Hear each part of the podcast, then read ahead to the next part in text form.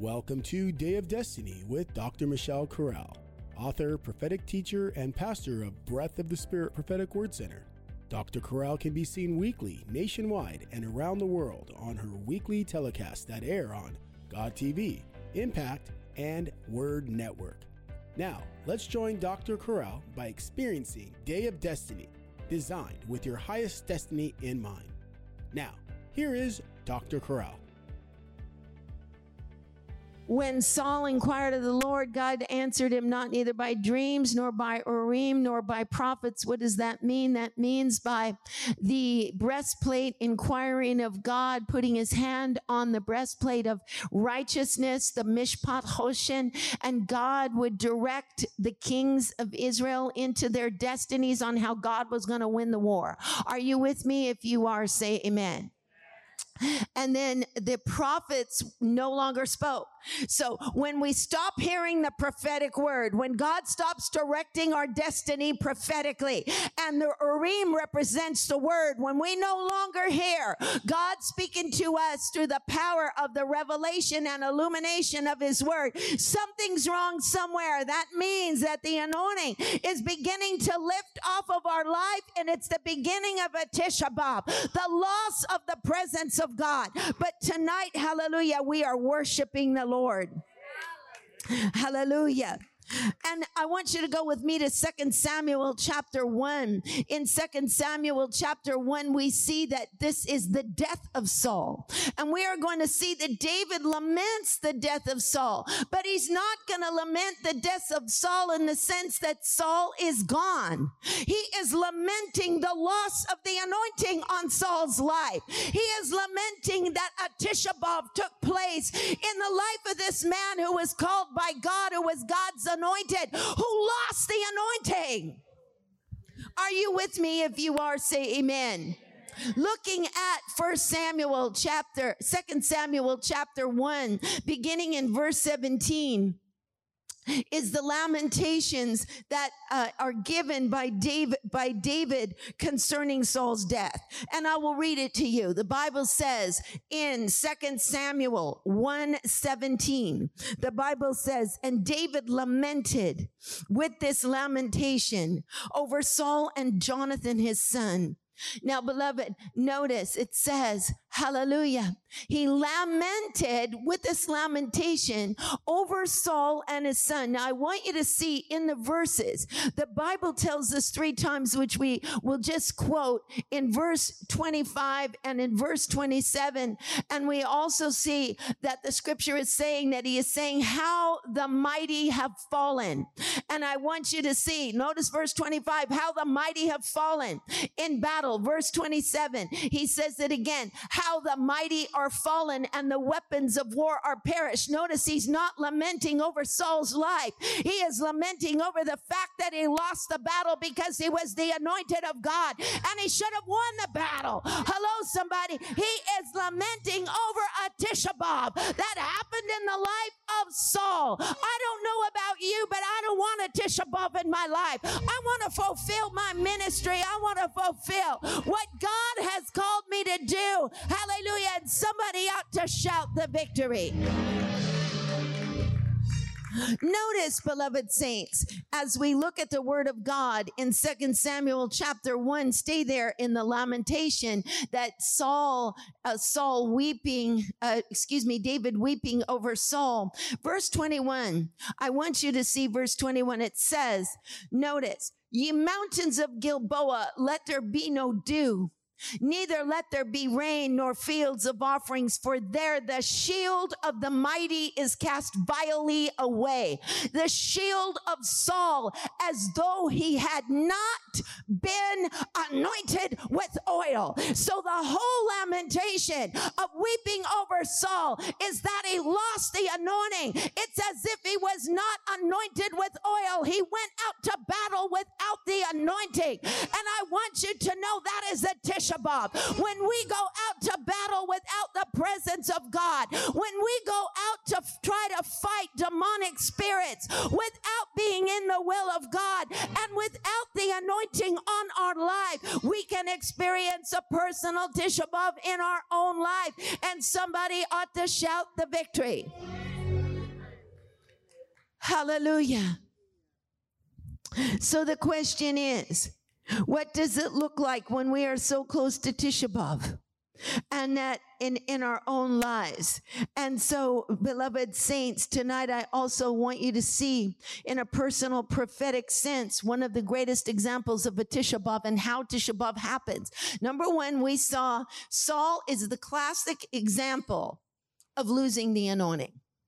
All right. So losing the anointing is, is spiritually synonymous with losing the presence of God. And that's what Tisha B'Av is all about. He consulted the, he, he inquired of the Lord. He received no word from dreams. He received no word from the high priest consulting at the Urim, as we saw in verse six of second of first Samuel chapter 28. And he did not get any words from any prophets. Everything was dead, gone, no word. And that, that means in our own lives, when we can't hear from God anymore, when everything is so empty, we need to check it out. It's a sign.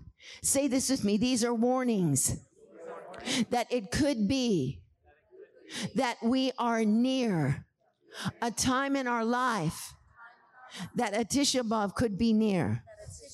That means the loss of the presence of God. We don't want to do that. We want to pray the presence in. We don't want to lose the presence of God. Okay, so how does this happen? This is a very serious issue. This isn't just something that happens overnight. So, how does it actually happen in a life? How does the glory of God and the anointing lift in stages? Look, if you will, at Judges chapter 16. In Judges chapter 16, verses 19 and 20, we are going to see that Samson, who was God's anointed at the time, he was actually filled with the Spirit of the Lord. He was one of the greatest judges, but he lost it. He lost the anointing. He lost the presence of God. And the Bible tells us that he woke up and it was gone. Notice what it says. It says, she made him sleep on her knees and she called, this is Delilah, and she called for a man and caused him to shave off the seven locks of his head. And she began to afflict him, and his strength went from him. And look at verse 20. And she said, The Philistines are upon you, Samson. And he woke up out of his sleep and he said, I will go out like other times and shake myself. But he wist not that the Lord was departed from him. So how did he get to that place? How many of you would like to wonder, how did Samson get to the place of not even knowing that God had lifted from his life? This is what happens when there is a Tisha B'Av upon us that we become so spiritually conditioned to captivity and compromise that we no longer sense when God is not present because compromise is the enemy of God's presence. Let's look at this a little more detailed, if we may. Okay, so I'm going to go over, let's go over to Judges chapter 16. I want you to see this, beloved saints, in God's word. Looking at Judges chapter 16. Let us look just for a moment. And we know we're going to explain just for a moment about Samson's life because Samson was one of the judges. The Bible tells us when Samson was born, before he was born, the angel of the Lord in, in, in Judges chapter 13, the angel of the Lord came to his mother and his mother was announced to by the angel that she was going to have a son and that all the days of his life, no razor could touch his head and that he would be a Nazarite from his mother's womb. And the Bible tells us, notice how it's connected.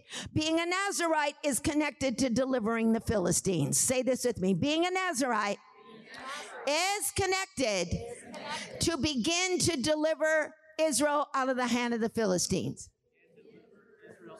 Say with me, being a Nazarite is connected that she he shall begin to deliver Israel out of the hand of the Philistines. See that?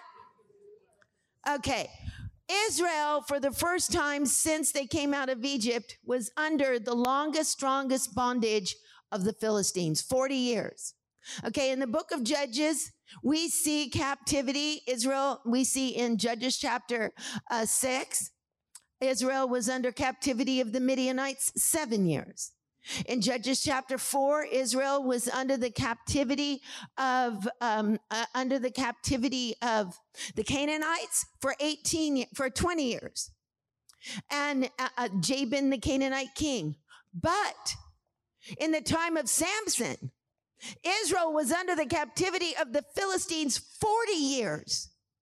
Okay, this captivity was so strong that Samson alone in his generation could not break the power. That's why it says he will begin to deliver Israel out of the hand of the Philistines. So his mission was to strike the strongholds and shake it up and break the power of the Philistines so that the next generation would drive them out. Amen. Do you see that?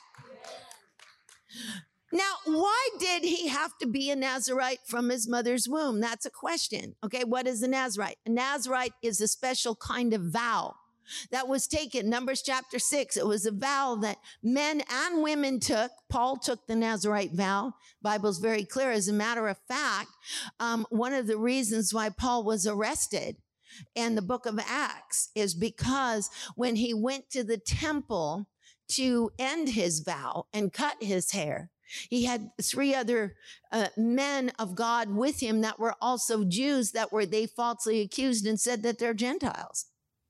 And so this is what caused the riot. But the whole purpose of Paul being in the temple was he was going to end his Nazarite vow.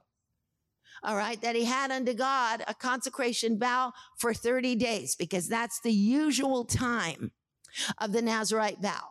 The Nazarite vow was usually a vow that a person took for 30 days. It was a consecration vow, and it would usually be for a very important, impossible situation. So most likely, Paul, when he took the Nazarite vow, was battling strongholds in some city. We don't know because the Bible doesn't go into detail as to why he took the vow. All we know is that he had a vow, the Bible says, and he went into the temple and he brought Timothy and other Gentiles, uh, excuse me, other Jews who were from the diaspora into the temple and false accusers said that he's bringing uh, non-Jews, he's bringing Gentiles into the temple and they weren't Gentiles. They were just Greek speaking Jews. All right. Do you see that? And they caused a riot and they lied about Paul. Okay, because that was not true. And so um, Samson t- was called by God to take this vow, and it was going to be a lifetime vow. It was not a 30 day vow for Samson. And the sign of when someone had taken a Nazarite vow is that they would not cut their hair for 30 days. This is why Samson never cut his hair his whole life because his whole life was a vow. Okay. The whole life he was under the Nazarite vow. Are you getting it? If you are, say amen. amen. Even before he was born, his mother had to take the Nazarite vow while he was in the womb of his mother. So that even growing as a fetus, he was a Nazarite. God said, even in his development in the womb, he had to be a Nazarite. That's why she couldn't drink any wine or strong drink. She had to be separated the whole time she was carrying Samson. Are you with me? If you are, say amen. Okay, so Samson had this incredible vow, and why? Because no one in Israel wanted to fight the Philistines. Okay, the entire nation was objecting to any confrontation with the Philistines. They wanted the Philistines to rule over them.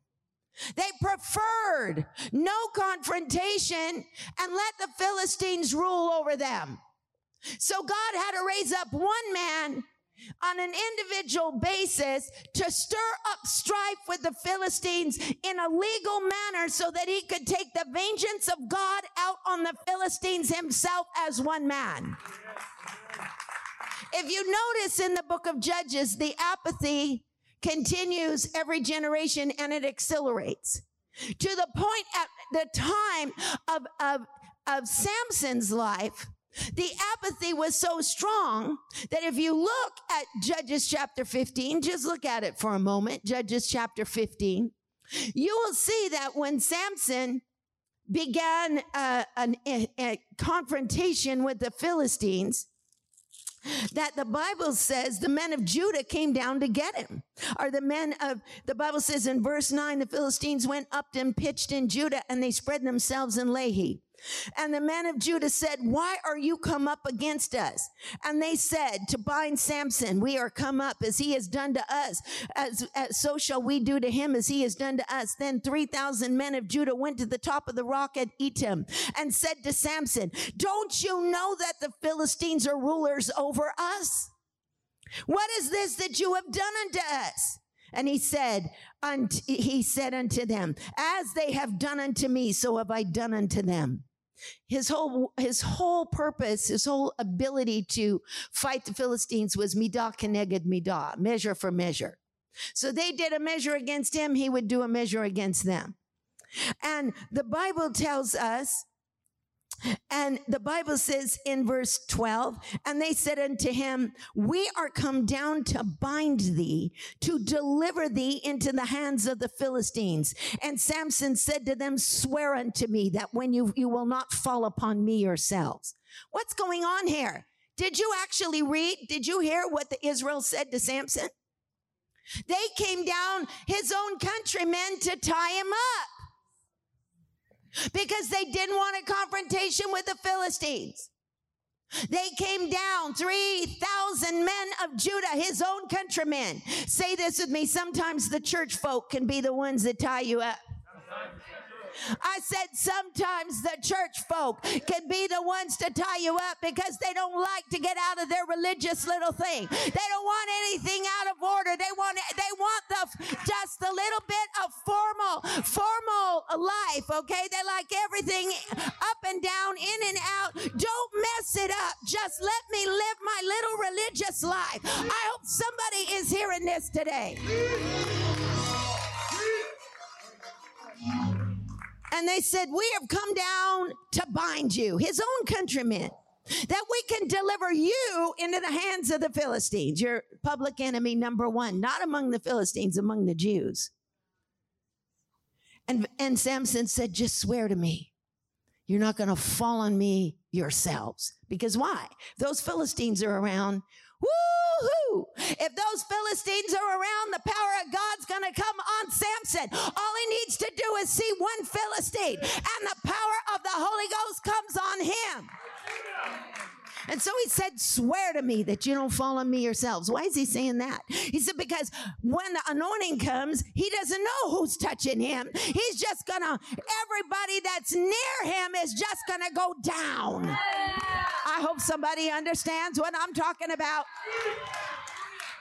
He's not going to have time to say, oh, there's a few men from Judah. Let me just uh, separate these men from the Philistines. No, when that power comes, child, you better learn how to flow under the anointing. When that power falls, you better be able to move with the Spirit of God. When the Spirit of God moves, you better move. Hello? And so what happened? The Bible tells us they tied him up. He wasn't doing anything. He just, okay, go ahead, tie me up. Okay, so they tied him up. And the Bible says, hallelujah. And they spoke to, and, and the Bible says, no, but we're going to bind you fast. They didn't care. They just, they just detested him. They said, we're not, we're, we don't care for near you. We're going to tie you up anyway. Uh, and they said, we're going to bind you up fast and, and surely you, uh, we will not kill you, but we're just going to bind you up. We're not going to kill you. We're just going to bind you up. Hello. Isn't that just like church folk? We're not going to kill you. We're just going to bind you up. I don't know if you heard me or not.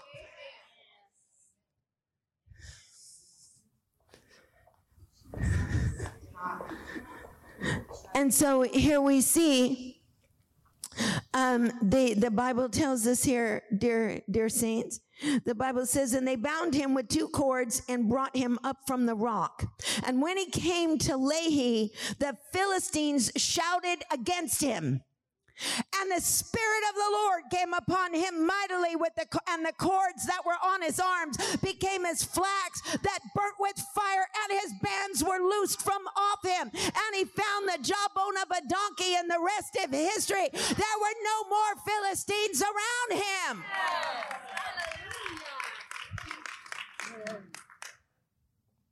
He was the sign of consecration in an apathetic generation.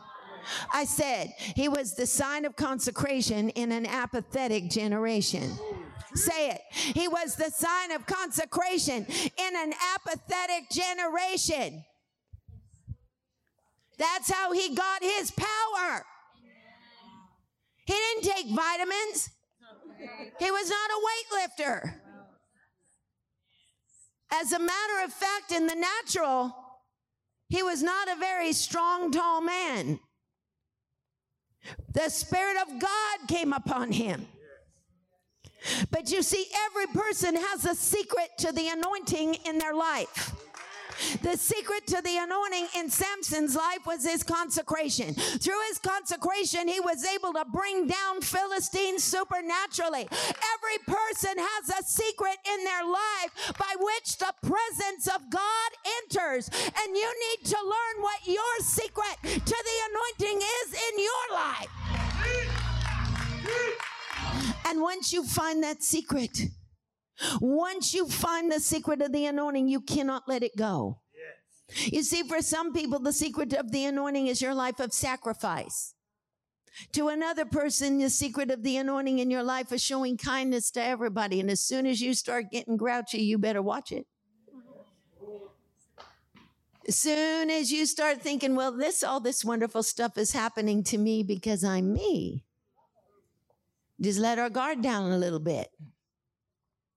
And we don't realize what the secret to the anointing was in our life.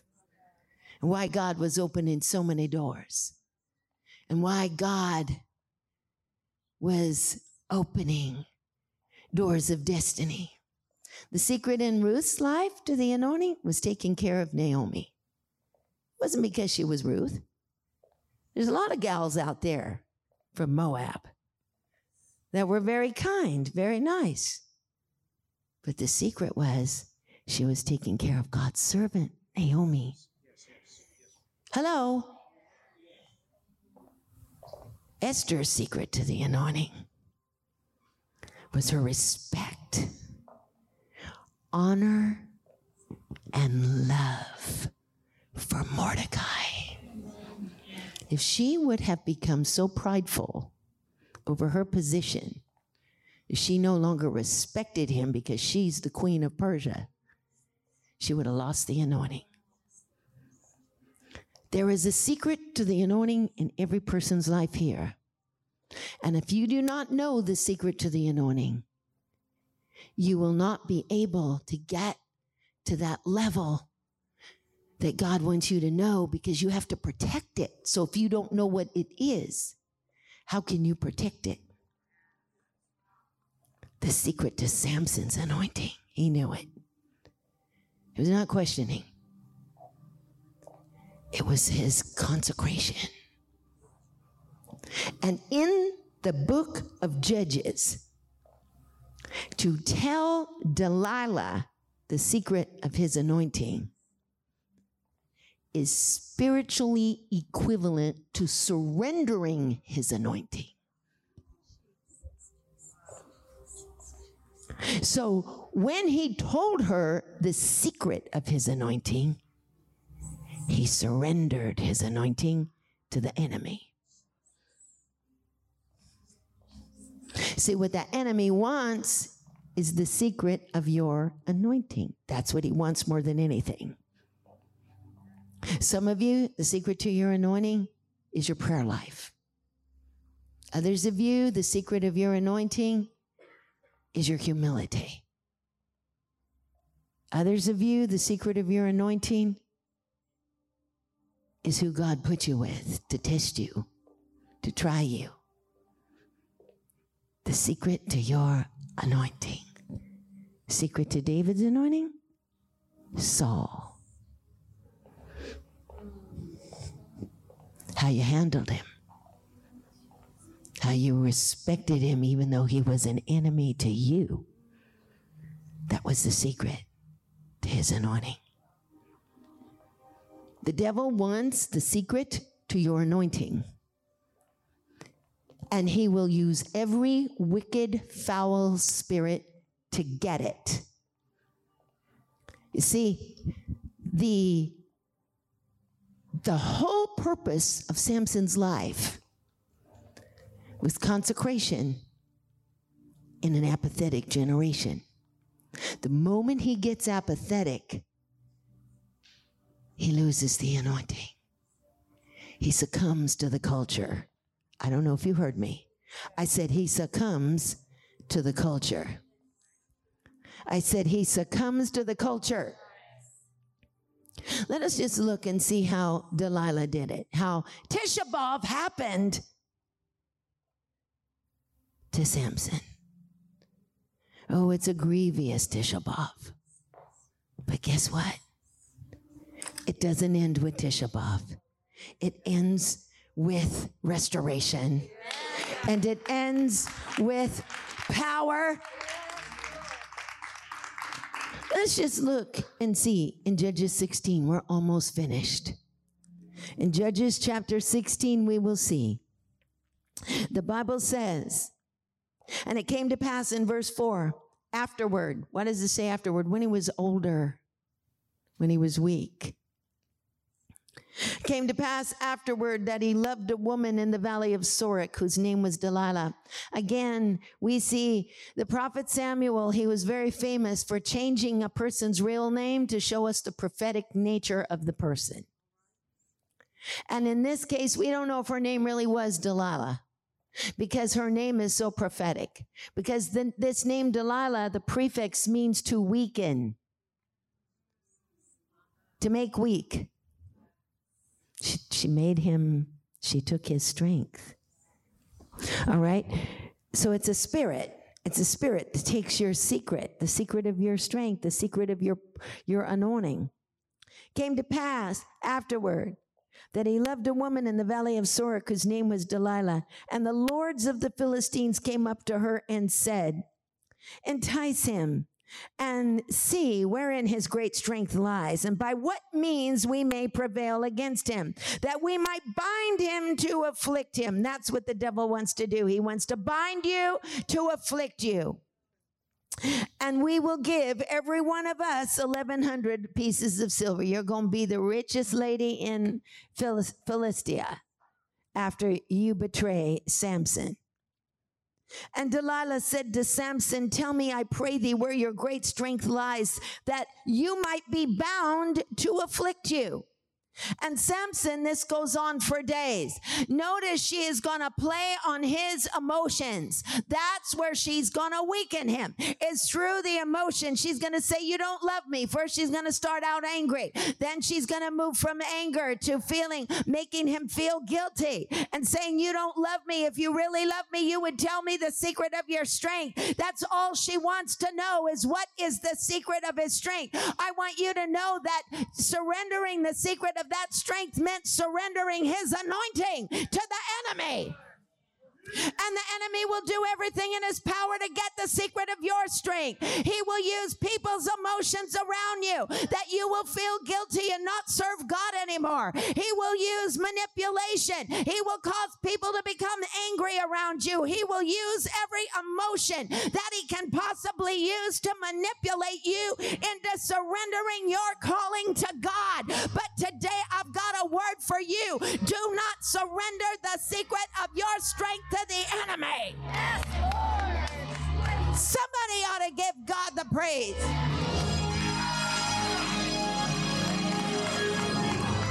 The spirit of Delilah could be around many of you because the spirit of Delilah is not a woman. The spirit of Delilah is a spirit of end times. It's a spirit that knows how to manipulate your emotions, how to make you feel guilty, how to make you become lukewarm, how to make you give up your service to God because all it will take is just a few times of you beginning to train yourself to believe a lie. I hope somebody is hearing this today.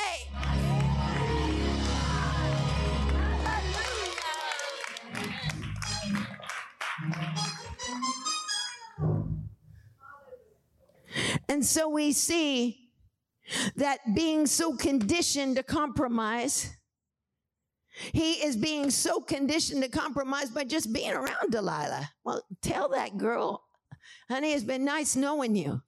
But I've got a work for God to do. See you later, alligator, after wild crocodile. I hope you understand what I'm talking about.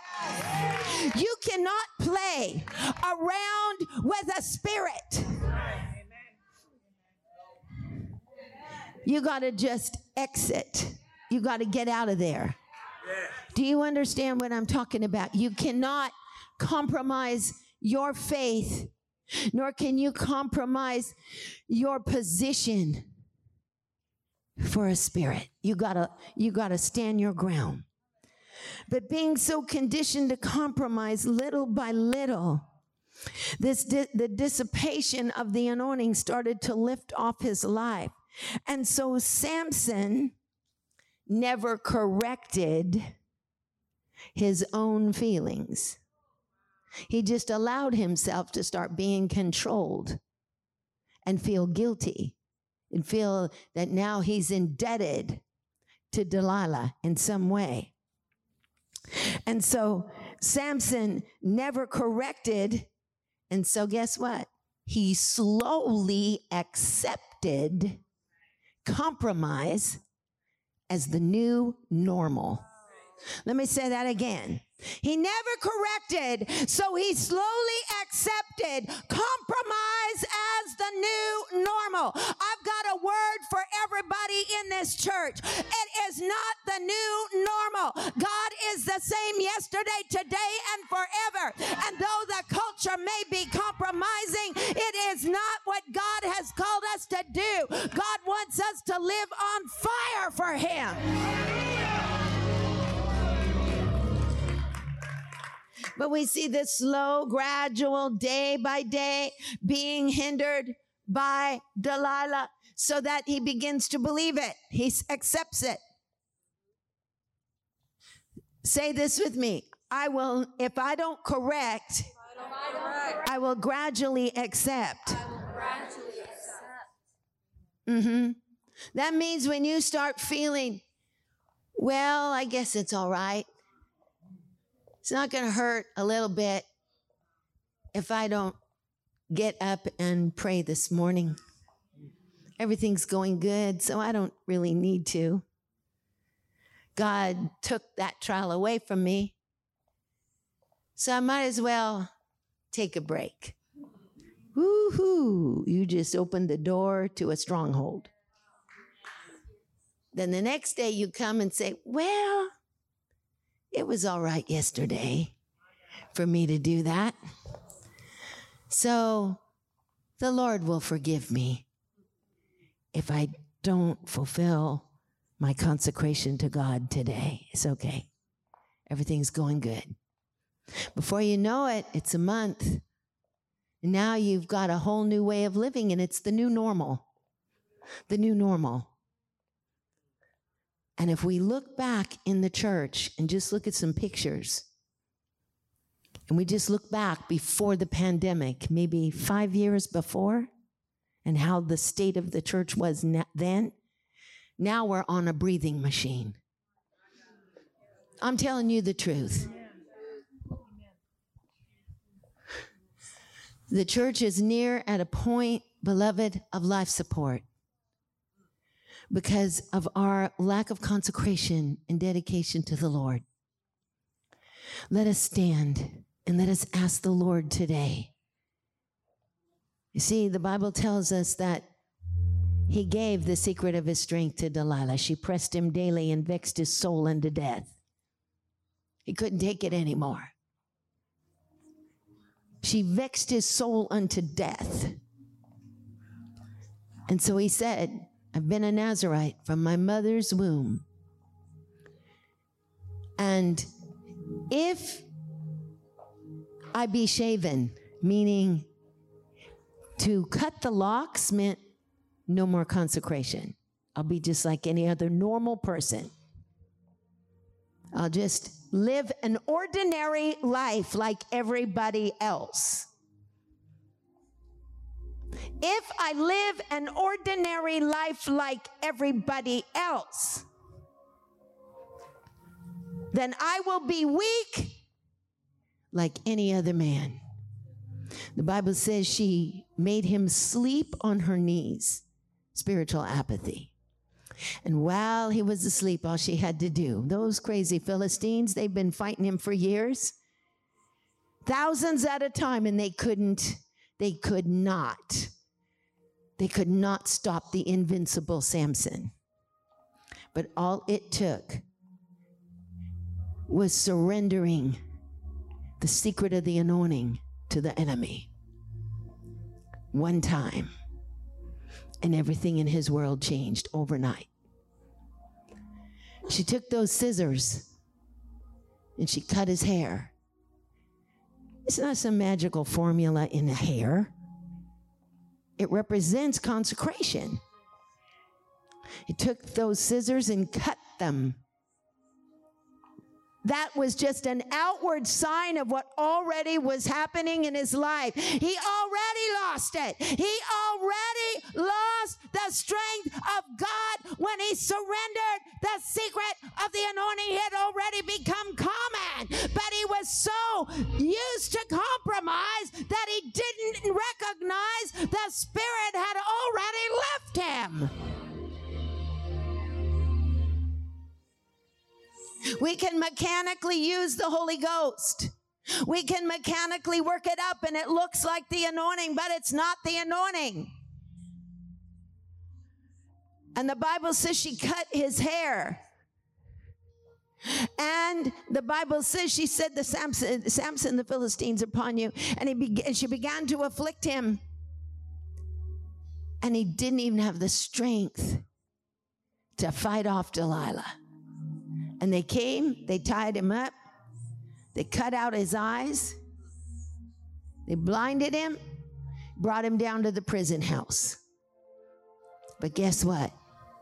His hair began to grow long again. That means he got his consecration back. Hallelujah!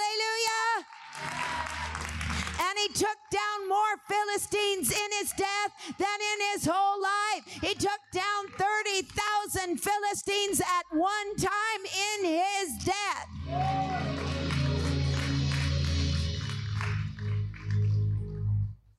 The day Delilah cut his hair was Tisha B'Av. The day we surrender the secret of our strength to the devil, it begins at Tisha B'Av in our life. Raise those hands toward heaven and begin to start praying in the spirit. Heavenly Father, tonight, in the name of Jesus, show us the secret of our anointing. Show us what you want us to do to bring us so close. That is the secret of our success, the secret of our strength, the secret of walking with you, the secret of having favor wherever we go, the secret of our mission, the secret of our destiny. God, in the name of Jesus. Thank you for joining us today on Day of Destiny. We invite you to our website at mydayofdestiny.com, where you can easily access other podcasts and obtain your copy of Dr. Corral's latest book, Secrets of the Anointing.